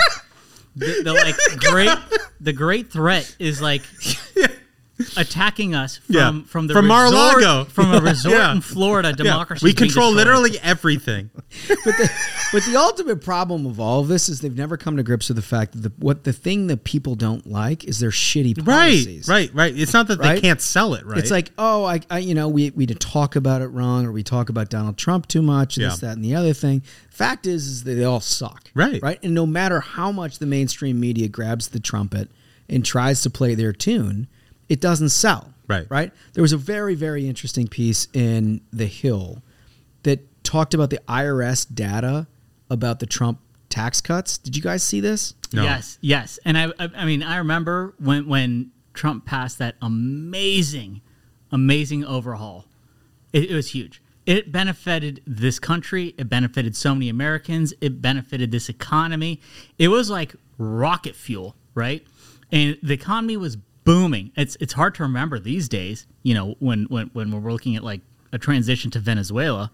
Um, So but guy- at the time, it was obvious it benefits the middle class. Well, it, was, it, it was all in the facts, but they but they all framed it. And I remember even pe reputable journalists would say like a tax cuts that largely benefited the wealthy. yeah, it was a windfall Right. for the one percent. That's Right? what they said. So this Justin Haskins guy went through the data, and he said income data published by the IRS clearly shows that on average, all income bra- brackets benefited substantially from the Republicans' tax reform law, with the biggest beneficiary being the working and middle class filers, not the top one. Oh, wow. As many Democrats have argued. wow. Filers with an adjusted gross income of $15,000 to $50,000 enjoyed an average tax cut of 16 to 26% in 2018, the first year the Republicans had the tax cut into effect. That's a lot. I mean, that's the thing. It's it's all bullshit. It's all bullshit. What these guys are talking about is nonsense. This is the data. Filers who earned fifty to hundred thousand. I, I just want to reiterate. So, fifteen to fifty thousand, they got a sixteen to twenty six percent cut. Yeah. Right. 50 to 100. The tax break was 15 to 17%. percent Mm-hmm. 100 to $500,000 of gross income sound 11 to 13%. which is almost like half of the tax cut that fifteen to fifty thousand. That's the we- that's the weirdest part about this whole thing, right? Is that Republicans passed a tax cut that benefited everybody but maintained a progressive tax system, and they were like, you know what? It only benefits the one percent. Yeah, Oh, seriously. so like largest tax cuts Right. go to the middle class. I mean, a twenty six percent tax cut is Yeah. massive. huge. And let me just say, like I have I'm, I'm problems with the, the tax cut because of what you just said. It just it basically played within the rules Right. It played. It, it was the Democrats set. But it was a pretty simple tax cut. Is my point? Is like literally just everybody's gonna. They went out of their way. Right. They went out of their way to make sure that it wasn't a tax cut for for yes, like even small businesses. Right. So no income group with AGI of at least five hundred thousand dollars received an average tax cut exceeding nine percent. Uh, That's like there it is. The thing that's wild about all of this, in, in, in talking about the Trump tax cut, right, is that right now in Congress, what is being debated is a salt deduction The for millionaires and billionaires in blue states, a windfall of like six hundred billion dollars. Isn't it like six, 50 or 60% of the total cost of the bill? is Will go to the 1%. Yeah. Is tax cutting for their billionaire donors. on the And and, if, and, if and they spent Republicans would try to pass, if Republicans have tried to pass what they're talking imagine? about, There'd be people with would- pitchforks. AOC Oh. would be outside the Treasury crying, Yeah. taking photos. right. throw, Yeah. throw a flat tax in. That's what I'm saying. Let's get this thing back and let's throw a flat tax in. Hell yeah. Just get rid of everything else. Let's do this right. Flat tax Let's now. do it right. Let's do it. Let's do it the way. Anyway, uh, we've got another interview. Wait, before the interview, this is, uh, I, I got to get this bit of news in. Okay. Oh, we have late breaking news. It's tragic news. What is it? It's sad news. Um, folks, the junkie horse has died. What? Yeah. Uh, the inevitable. It's. Uh, I I mean, I feel awful that this happened. It's a tragic day. Medina Spirit? Uh, yes, that's so. So uh, The Baffert horse. It says here. Uh, is it Medina or Medina? yeah, no. Medina? Medina, Medina. You say Uh, tomato, I say tomato. So apparently, it, it it died this morning. Of, uh, it died the morning of December sixth at Santa Anita of an apparent heart attack while training. And I want to say, I told you so. I told folks this is what's going to happen. Like, it's not, you know, a pro- we should let the horses take what uh, their medical professional feels is right for them. And then we cut this poor horse off from its medicine and how it do you know- dies. how do you know that that is really true? something, you know? Like, it, we, we cut the horse off and it croaks. And now we're all the people who are mad at Junkie Horse. This horse loved cocaine and heroin. It loved it. and you I just monsters. I feel like he's sort of leaning in on all this, and and the reason why I say that is I think if if if you are looking to investigate the death of this junkie horse, the number Baff- one Bob Baffert took hold a on, horse hold on. with a substance abuse problem and turned him into a champ, and, and people hated the horse. I all, all I'm saying all, all I'm saying is I feel like he's trying to throw us off the scent here. The number one prime suspect for the death of, of Junkie Horse should be comfortably smug. No He- way. he I love him. that horse. He pushed him too I love hard. I the think he pushed him to the edge. He pushed him too hard. I hard. knew what the horse was capable of. The horse is capable of greatness. And people hated the horse because the horse turned its life around. You know, there's a lot of bad situations. People get substance abuse problems. Well, yes. And then Bob Baffert comes along. He believes in this horse, and the horse starts believing in itself, starts accomplishing great things. And what happens? Our mainstream media attacks this horse, Unbelievable. takes everything it worked so hard away. f- You know, We now know one of the tools in the toolkit of comfortably smug and taking on a horse. yeah. You just get it as high as shit, and you wait it out. Unbelievable. You wait it out. Well, Oh. listen, sir, I'm glad you brought that up. That is going to undoubtedly be a big story for years to come. I- rest in peace, Junkie Horse. I think I think Bob Baffert. That is a bad. I think that is a bad omen for Bad his look. future No in, way. in horse racing. Baffert racing, can't be stopped. junkie or not. Uh, anyway, let's get to this interview. This is David Drucker. He's written a new book. I want to welcome to the program a good friend, somebody I've known for, gosh, it must be multiple decades now in the making. It feels like we've been around forever anyway. Uh, David Drucker, journalist, he's written a book called In Trump's Shadow. Very interesting read. Wanted to have him on to talk about it. David, welcome to the program. Good to be here. Listen, pal, uh, you're making moves out there. You know, we've we've worked together for years. When you were on Capitol Hill, sort of covering the ins and outs of politics. There's nobody that's that's more deeply sourced, certainly on the Republican side, than than Drucker. But now you've gotten into the book writing business. Yeah, well, uh, it's a business, and apparently there's a market for these things, and so I said, why not me? Um, look, right. by the way, I have to say it's good to be on the program. Yeah. Um, I'm pleased to see how that the way that you pronounce the word actually became a meme because I noticed this very early on. I thought, oh, this must be a Minnesota thing, or I don't know. I've been, I've been in North Dakota to cover Senate races. It's an affectation. I like it. appreciate. I think it works, and you've marketed it well. So you guys have done well. That's Uh, nice of you. That's nice of you. Did you ever think we'd be sitting across from each other in a studio while you're selling a book and I'm uh, hosting one of these things? Hell no. you know, for people that don't know, what the way Josh and I got to know each other initially, at least as far back as I can remember, because I'm a little bit older than, than Josh, and I, I tend to forget things these days. uh, he was a lowly spokesman. That's right. Uh, for Senate Minority Leader Mitch McConnell, and we would sit there on the bench in the middle of the what the deliberations for what turned out to become Obamacare. Yeah. And J- Josh would sit there and, and tell me, of course, this was all in background back then, and he'd say, I can't believe they're giving us our issue back. Actually, multiple issues, plural. Right. Because Republicans had just gotten shellacked, to use Barack Obama's term, uh, by Barack Obama himself for the second election in a row. By the way, there's always another election. This is a really good lesson. Totally. There's always another election. So it's two wave elections in a row. Barack Obama comes into office with a near filibuster proof majority in the Senate. Not quite, but Arlen Specter fixed that later on. May he rest in peace. And they immediately start to focus on healthcare reform, which, look, if you're a Democrat, what if you wanted to do more than anything else in your life, which Yeah. is increase the role for the federal government in healthcare? It's just something they deeply believed in, and so they had the they had a gigantic majority in the House, and the Republicans are sitting here barely able to mu- mu- muster a filibuster, and they decide to do healthcare reform. And maybe because I hadn't been a reporter forever, and I used to have a real job somewhere else, I was like. I mean, people like healthcare reform. This just this is just not going to work.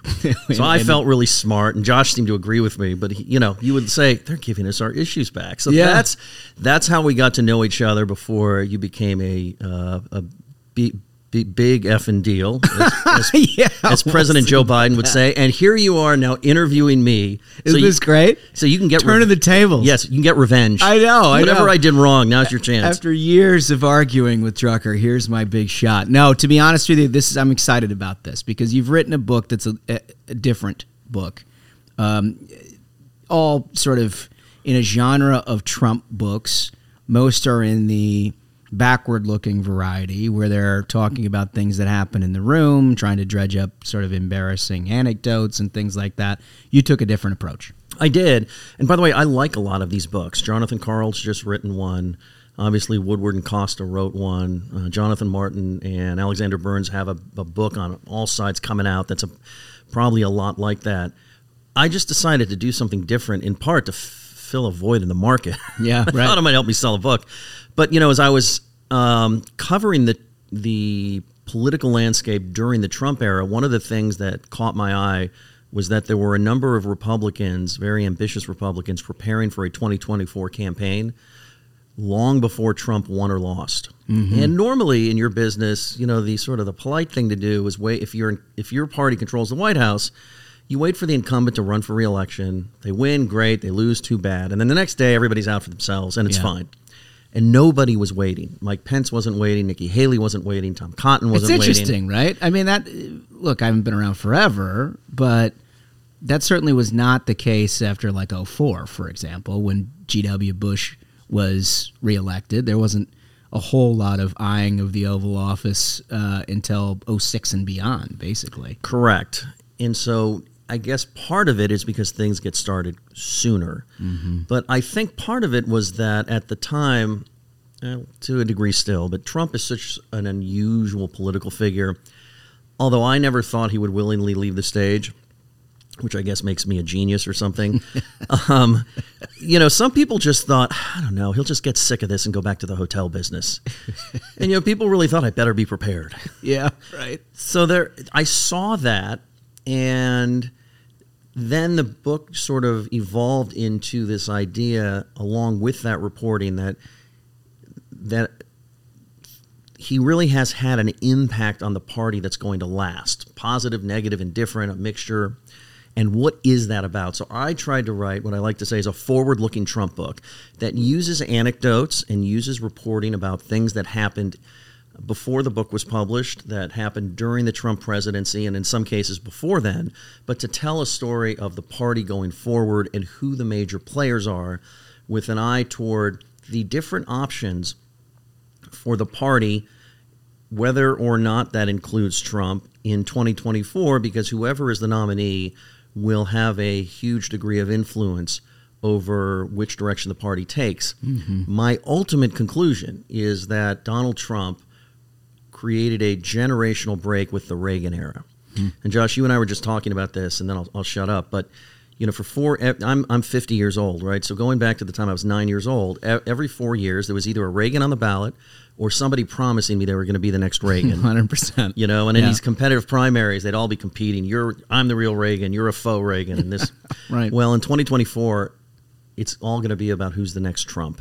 Some will be subtle about it. Some will be overt. But he really did create a break in in in the eras of the party.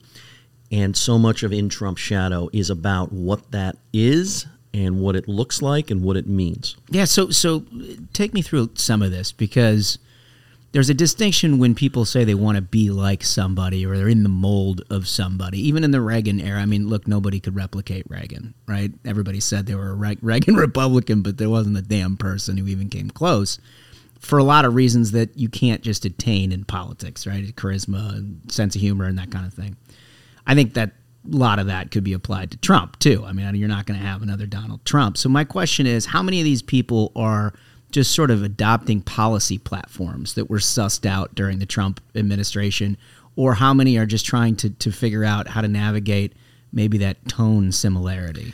Yeah, so the tone similarity is the biggest part of this. But what I will say is the agenda aspect to it on trade, on China, um, immigration. Immigration is another Mm-hmm. one. And, you know, Trump ended up a lot more conventionally conservative than even a lot of his supporters thought he might be. Right.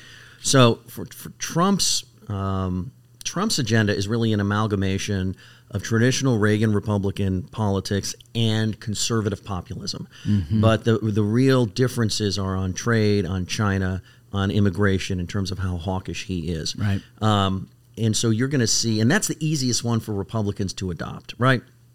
Because you know they may not be able to talk like Trump, they may not want to talk like Trump, and there are reasons why you shouldn't want to talk like Trump.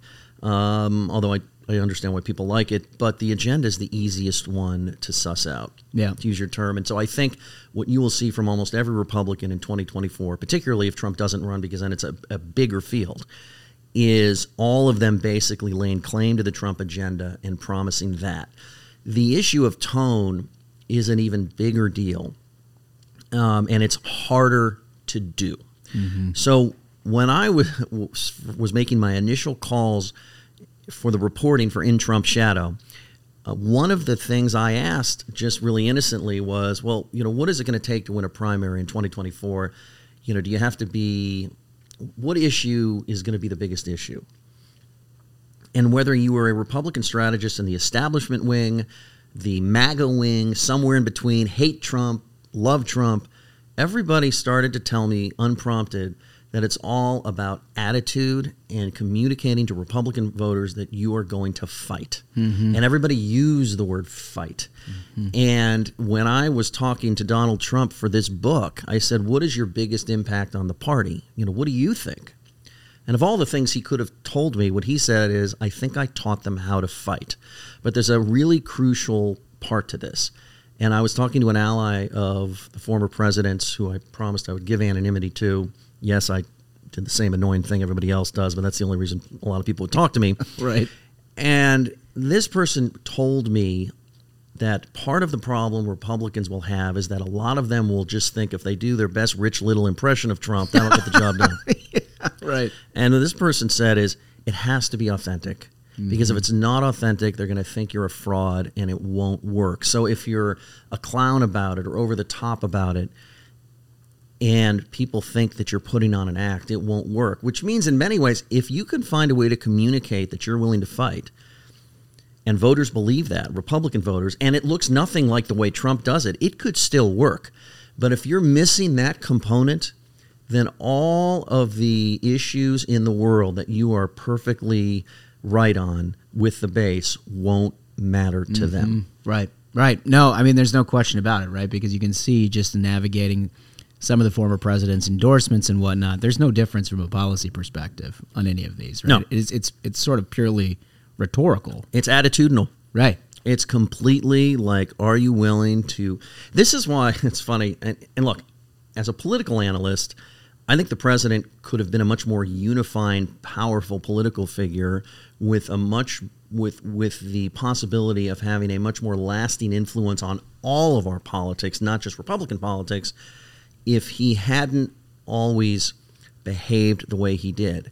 But the flip side of that is his willingness, almost eagerness to punch down as well as up, you know, to to blast out a statement Yeah, no about free a dopey reporter like me. you know, he would remember when he would tweet there'd be some random person in the country that he somehow got wind criticized him. I mean, maybe it was in some union election or something, and it, all of a sudden we all knew who this guy. Nobody knew who this guy was. But that sent a message to Republican voters that wow, he'll just he'll he'll mess with anybody. Yeah. And that really worked for him politically and it's one of the with the Republican Party and it's one of the reasons why despite losing control of the House on his watch, losing control of the Senate on his watch, losing control of the White House on his watch, they still love the guy. Right. Right. How much of that do you think comes from his treatment of people in your line of work? Oh, so much. People hate us. Right. But I mean, look, liberals don't even like us. It's, they hate us for different reasons. you know, it's like, look, I get complaints. I mean, God love them. I get my own relatives call me up and go, the media sucks. I'm like, can I still come over for dinner? Yeah, right, right. I, they look. They think we pick sides. They think you know. When I got into this was my second career, so I got into journalism as a full time profession around the age of 30, 31, something like that. Um, and Republicans back then used to complain to me that the media was biased, right, and that the media had a warped worldview. But they didn't think we were actively participating against them, Yeah. colluding with Right. the other side. You talk to most Republicans now, but forget forget politicians. They always complain. They, they never they're never happy. Um, you talk to Republican voters, and they, they just they think we've crossed the line somewhere. They Yeah. can't stand us. But you know, talk to Democrats, and they think that we are being even handed s- towards being tilted towards Republicans. It's wild to me. They believe it. It's and, wild. And at the you know It's the easiest job in, in show business is a Democratic press secretary. Um, part, you know, part of this has to do with what they saw from Trump in terms of his post-election behavior on January 6th. Okay. And some Democrats believe that that the Republican Party, as led by Trump, is is an existential threat to democracy, and, and reporters need to recognize this and can't continue to cover both sides even-handedly, which they think we do. And because they think we cover both sides even-handedly, they think that we're not taking. It's wild, All, man. yeah, but It's I think it's important. It's like unless you're just a stenographer for their point of view, you are uh, you've got you've shaded to the left. Yeah, I mean, you know, you can't make anybody happy in this business. Oh man! Well, so I want to know about you do all the reporting. Like I said, nobody's more deeply sourced on the Republican side than you are. You get all this stuff together. You kind of know where you're going. At what point do you make the request to go talk to the man himself? Well, the funny thing is, I thought, oh, he talks to everybody for books. He talks to people that hate his guts. Yeah, fact. And he has no idea what I think of him, so that'll be fine. Yeah, right. And through official channels, I got nowhere. So I was trying this all throughout 2020, uh, which, granted, there was a pandemic. Granted, he's president of the United States. and He's running for reelection. But I just thought, you know, he talks all the time. Yeah, right. got nowhere. Then finally, after he lost, but obviously wouldn't recognize that he lost. And whenever I say this, people that don't think he lost just get really angry at me. But that, that's just what I think happened. The same way I'm convinced Republicans gained 15 House seats, Yeah. despite all the prognostications that they were going to lose 15 House seats. Amazing that happened. Yeah, I know. Really weird conspiracy, by the way. Here's what we're going to do. We're going to give Republicans 15 House seats and make our majority totally ungovernable. Yeah, totally. And you couldn't have predicted Trump would tank Georgia, which I asked him about, and I'll get to that in a minute. So we're also we'll let Republicans hang on to the Senate, but but we'll put Joe Biden in the White You House. You got to do gymnastics to get there. But I know. But look, I want to know what it's like to, to get to go down there. So it was really, really interesting. So finally, and I, I have to thank Jason Miller for this, and I've known Jason for a long time. We've always had a, a good, you know, reporter operative relationship. He became the guy right after the election. I Mm-hmm. almost got down there in December. And then he got Trump all of a sudden got spun up because he was unhappy with the coronavirus aid package and the and Oh, yeah. the National Defense Authorization Bill that, Yeah. that was going through Congress. So that was so okay. Fast forward takes me five months and multiple pitches. And at one time, Jason said, "Listen, I." Jason was trying to help me, but he says, "Uh, "All right, what, what do I tell him? Like, why should he talk to you? Like, what's your book about?" I'm like, "Tell him it's about him." Yeah. Was like, "Oh yeah, yeah, that should work." so to Jason's credit, you know, I was actually getting close to like a hard deadline where I was going to have to like. I don't want to use the. I don't want to loosely say make shit up because I wouldn't have ever made shit up, and these days they'll take me seriously. I was going to have to like, what else do I do with chapter nine? Yeah. Right. it was about to become an all Don Jr. chapter, which I'm sure would have thrilled him. So right. So finally, Jason got me my interview. So I, I fly down to Palm Beach. I prep all day. I'm supposed to meet with the former the former president at four in the afternoon. Mark Walker's there begging for an endorsement he never got for North Carolina Senate, and I know this because they put me in like this dining room. So you're watching everybody and I'm in. watching. Tr- they're in the what they call the living room in Mar-a-Lago. Yeah. and which is the lobby, but it's very beautiful. It actually is very beautiful, I have to say. So, like, I think Trump Tower once was beautiful and now is tacky, but I think that, but Mar-a-Lago, I think, is very elegant and restrained and very pretty. Mhm. And I give the former president credit uh, for his design work there. So, um, so while I'm in this dining room, the staff is preparing for that evening service, which is apparently they, they were about to close down for the season. So it was Wednesday night. It was Cinco de Mayo. It was going to be a buffet, and they're talking all about how you know some people are not members, so they'll pay just like at a normal restaurant. the Nolet family is going to be there. We have special gin for them.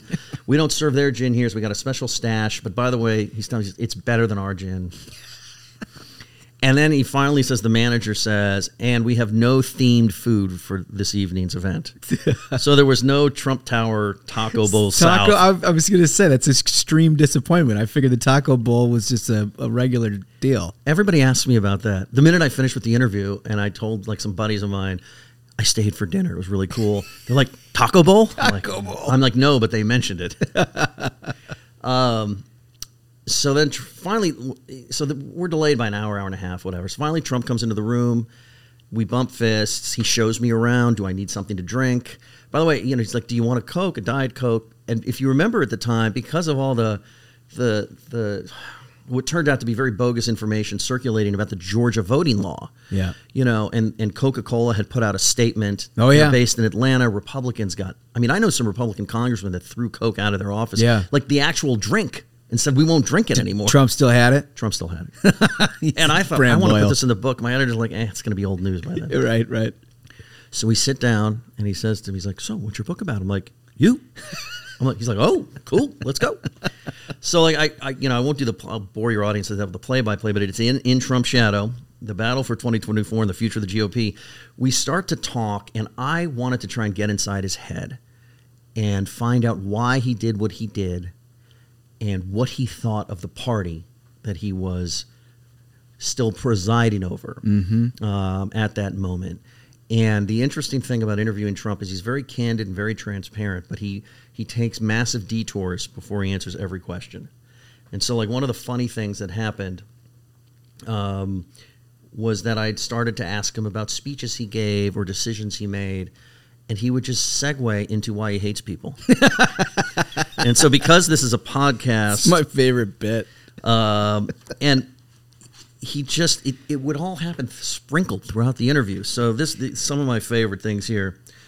Uh, Pat Toomey, Republican senator from Pennsylvania, who's retiring, driven out of office because of his stupid, absolutely stupid stance on tariffs. Mar- Maryland Governor Larry Hogan, who we know is a very prominent Trump critic inside the Republican Party, may run for uh, president in 24 to be like the exception to the rule, right? And to be the one guy not embracing Trump. He's useless. Total weak, stupid RINO. Has he looked in the mirror? That guy has no chance. Uh, Mitt Romney, very unpopular in his state right now, couldn't be elected dog catcher. This is one of my favorites, which is very relevant as we're recording, uh, Josh. On Brian Kemp, I did two rallies for him in Atlanta, and he ended up winning, unfortunately. Richard Burr, retired North Carolina senator. Really, you know, it's been a, actually I've really enjoyed covering him over the years. A really interesting member. Uh, lightweight and a stupid person. James, I'm not done yet. I mean, I wish I was done. I'm not done yet. James, I actually I wish I was not done. This is funny. James Mattis, the most, the world's most overrated general. I beat ISIS after he was gone. Jeff Sessions, no good. Dean Heller, uh, Dean Heller, Republican in Nevada, who's now running for governor, was a two-term senator, lost re-election in 2018. Uh, you guys gained seats that cycle, Yeah. but you lost Arizona and Nevada. Yeah. Uh, he says, very negative to me. And then at the end, he came and kissed my ass. and I'd go out and do rallies for him. They'd have signs, "Sir, he's not for you. He's not for you." um, and Some then, of my favorite stuff. You know, I mean, that's what we miss from Twitter. He's like a like a political like Lewis Black, right? Like everything just angers him. It gets to the point where he's just sort of screaming about any name that you bring up. he reminds me of like my, kind of like an old Jewish man. He kind of reminds me like my father, I have to say in this regard. So my father uh, was was self-made, like literally self-made. Grew up, you know, the first generation American to immigrant parents, Jewish in East LA back when it was working class Jews and working class Hispanics. I mean, literally, he made two fortunes because he lost the first one because a business went south, and then he just came back. But he used to come home from work, and he would just start complaining and bitching about people, but it, with the most creative profanity. like things I won't say even on Ruthless. Yeah. Because there might be somebody's kid listening, like mine, when I put it on in the car to take him to school. It was so creative that I would laugh. I would spend an hour after when my father would get home from work. And then my parents were in business together later. So it was like it's joint discussion where my mother would just say, uh huh, uh huh. Right. And he'd say, and this on. one, and that one, and this one.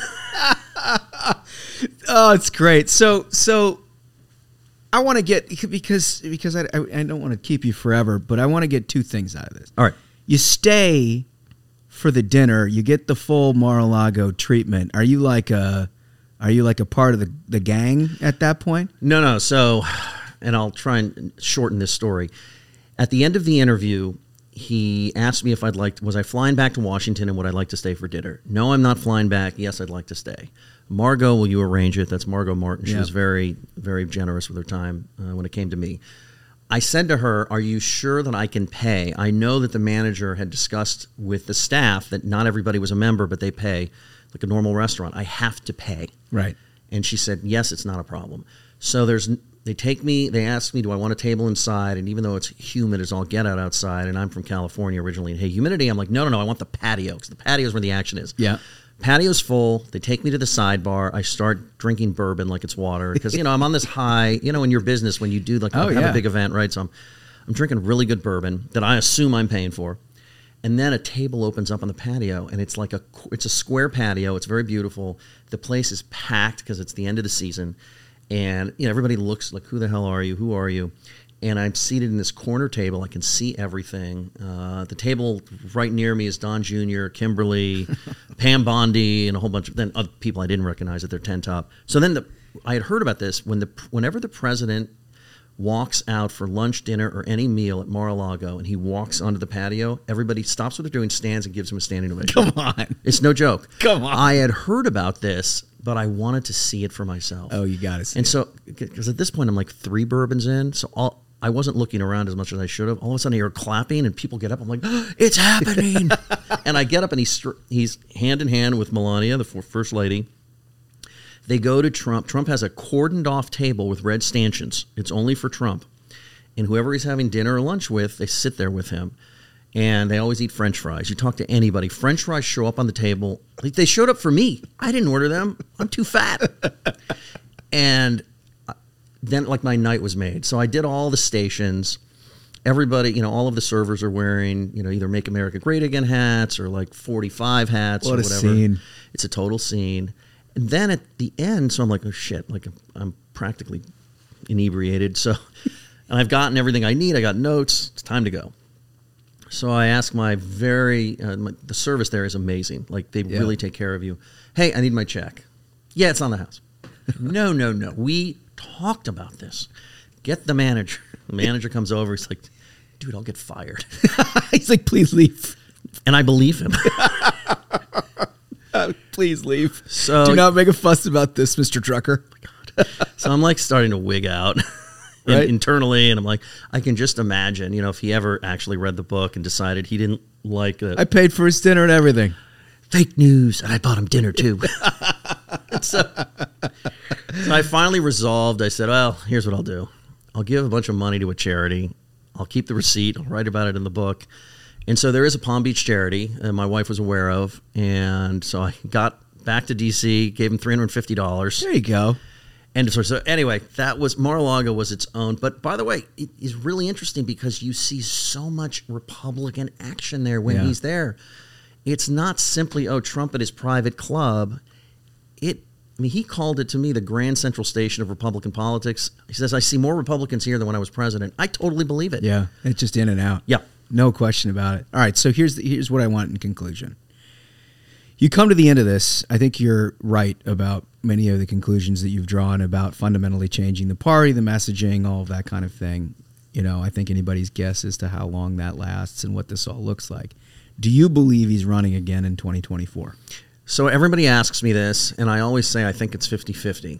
But because I think it's legitimately 50 50. Mm. When I was talking to him, he, you know, he says to me, because I asked him at some point to talk about some of the other people that want to run and, and questions related to that. He's like, why does everybody think I'm not running? Like, I didn't say that. If do you want to make news? Right. He wasn't prepared to make that kind of news. He talks to a lot of people and leaves them with the impression that he's running. And doing so allows him to maintain a great deal of leverage over the party, over other people that want to run, over many Republican leaders in Washington, over rank and file Republicans in Washington. It keeps voters very engaged. It helps him raise an enormous amount of money, which he is doing. And I think that there are many days in which he probably is definitely running. And I think Joe Biden looking weak, and I'm talking about polling now, I'm not talking Yeah. about anything else, um, encourages him because, yeah, I can win. And see, they miss me, and that sort of thing. But I don't think we're actually going to know until he is in the position where he's ready to pull the trigger. And I think a number of things could happen that could make maybe make him decide he doesn't want to run. It's not because he's going to get tired of doing the rallies. It's not because he's going to get tired of being a famous person. I just think that you know if he runs a third time to try and get that second term, he will be going into that older than Joe Biden. And Yeah. even even though he's a very vigorous old man, um, I think it still Yeah, remains. Father Time's still undefeated. I th- yes, I I, st- I still think I just think we don't know, and I don't think that he totally knows. And it's possible he'll he will conclude, as some Republicans in his orbit suggested to me at least several months ago, that the trappings of the ex presidency are better than the trappings Yeah, of the actual presidency. that. But but I to answer your question, I really don't think we know. What I will say is. I think more Republicans will run even if he runs than other people think. Yeah, I, I agree with that too. I agree with that too. Listen, David Drucker in Trump's shadow. This is a good book. You got to check this out. It's very interesting and thought provoking. You get some great in- insights and anecdotes too. But you also have that forward looking variety, which I think is more than we can say about an awful lot of the other books that have been out. So thank you. I assume we can get it at any online. Get it online. Get it at your books. Correct. Anywhere where you like to buy your books. If it's not there, they can order it. It's on Amazon. You click twice and, and it shows up at your door. I did the audio version myself. Oh. So Oh. for some reason you think I have a radio voice that rivals the Assassins, then then you know order the audio book and listen to it on the way to grandma's for Christmas. I love it. David Drucker, thanks so much for joining us. Great to be here. Thanks a lot.